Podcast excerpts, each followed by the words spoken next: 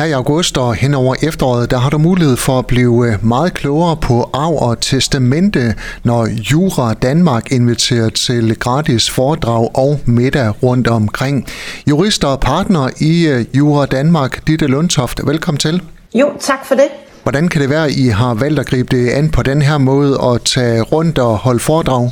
Jamen det har vi egentlig, fordi at vi har et ønske om at oplyse øh, danskerne og øh, få dem til at tage stilling øh, i de her øh, familiesituationer, både i forbindelse med eventuel sygdom øh, og ulykke og også ved dødsfald. Hvorfor er det vigtigt? Det er det, fordi at der kan opstå nogle stridigheder i forbindelse med, med arvefordelingen, hvis ikke man har gjort sig klart, hvem det er, der skal arve efter en, og, øh, og hvordan arven skal fordeles. Og det, man øh, blandt andet kan blive klog på, det er fremtidsfuldmagter. Hvad er det? Jamen en fremtidsfuldmagt, det er en, øh, en fuldmagt, øh, som, øh, som først træder i kraft den dag, man eventuelt skulle øh, blive enten øh, dement eller på anden måde øh, blive ramt af sygdom eller ulykke, hvor man ikke er i stand til at klare sig selv. Jamen så rent juridisk, så skal man have en, øh, en fuldmagt for at kunne øh, handle på... Øh, på sin øh, families, eller på den, øh, på den syge, øh, sygdomsramte persons vegne. Øh, førhen, der tog man sig jo bare af hinanden, men øh, i takt med det her, øh, både med GDPR, og vi kender nem idé og midt idé, jamen så er det blevet sværere at handle på hinandens vegne. Hvis man tager et eksempel, hvis man ejer et hus øh, i fællesskab, et ægtepar, jamen øh, hvis så den ene, par bliver, eller den ene part bliver dement, jamen så kan den anden part faktisk ikke sælge huset, fordi det kræver den demente persons underskrift, og den vil være ugyldig, hvis øh, personen skriver under. Så man står egentlig med, øh, med håret lidt i postkassen, øh, og eneste udvej på det tidspunkt vil være at søge et værgemål. Og lige nu tager det 18 måneder at få et værgemål op at stå. Så det kan have konsekvenser, hvis man ikke har styr på for eksempel øh, fremtidsfuldmagter? Det kan det i hvert fald. I givet fald kan man øh, ende med, at huset står for falder, og at øh, man øh, går økonomisk ned, fordi at øh, der simpelthen ikke er styr på tingene. Ditte Lundtoft, hvornår skal man begynde at tænke på at få styr på arv, testamente og fremtidsfuldmagter? Det vil jeg jo mene, man skal allerede, så snart man bliver myndig. Altså jeg ved godt, som 18-årig står man måske ikke lige og tænker på øh, at fordele arven efter en.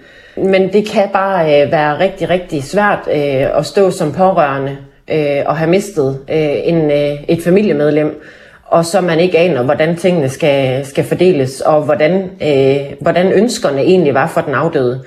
Så øh, det er ikke kun noget, man skal tænke på, når man, øh, når man nærmer sig øh, de 80 år. Det, øh, det er en god idé at have styr på, og særligt når man får børn og, øh, og øh, ligesom har stiftet familie. Ditte Lundtoft, I inviterer på gratis middag, når I inviterer til foredrag. Hvad er grunden til det?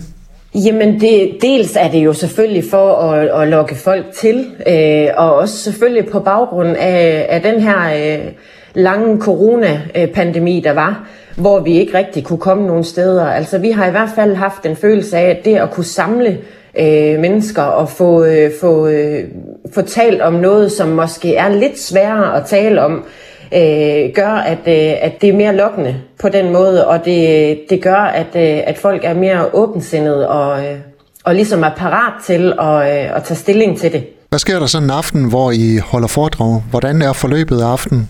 Vi starter som regel med, øh, med spisning omkring kl. 18, og så, øh, så sidder folk og snakker på kryds og tværs, og jeg går rundt og, og snakker lidt med, med dem, der nu er kommet. Og omkring klokken 7, så går jeg på med, med foredraget, og øh, det kører vi egentlig ud i, i et ryg, hvor vi først starter med at komme ind på, hvem er Jura Danmark, øh, og derefter, hvordan er fordelingen øh, af arven, både med og uden testamente? Hvordan kan man gå ind og, og lave noget, øh, en fordeling, som man, som man selv ønsker? Hvilke, hvilke krav er der til det, og hvordan får man det lavet? Og derefter kommer vi ind på øh, det her med fremtidsfuldmagter, og hvad kan være... Øh, hvad kan være de her faldgrupper? Hvad er det, man skal være opmærksom på? Fordi der er rigtig, rigtig mange, der reklamerer med, at du kan gå ind og få lavet en fremtidsfuldmagt for næsten ingen penge. Du skal bare lige selv øh, taste alle oplysningerne. Du kan også gå ind og lave en selv, og det plejer vi også selvfølgelig at anbefale, at det gør man ikke. Fordi øh, man kan øh, i værste ende risikere, at det, man har lavet, det bliver erklæret ugyldigt den dag, den burde træde i kraft. Og så er det ligesom for sent.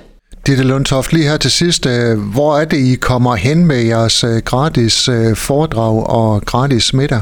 Vi kommer egentlig rundt i, i hele Vendsyssel. I, I august måned, der er vi blandt andet i Jallerup og Lønstrup og Hirtshals og Sæsing. Og vi kommer også til Blokhus. Og så har vi også noget i Tværsted, ned på Tannishus og Hvide Klit i Aalbæk. Og så Møllehuset Frederikshavn. Så vi kommer egentlig ret meget rundt så der skulle være mulighed for at øh, komme ud og høre et af vores foredrag.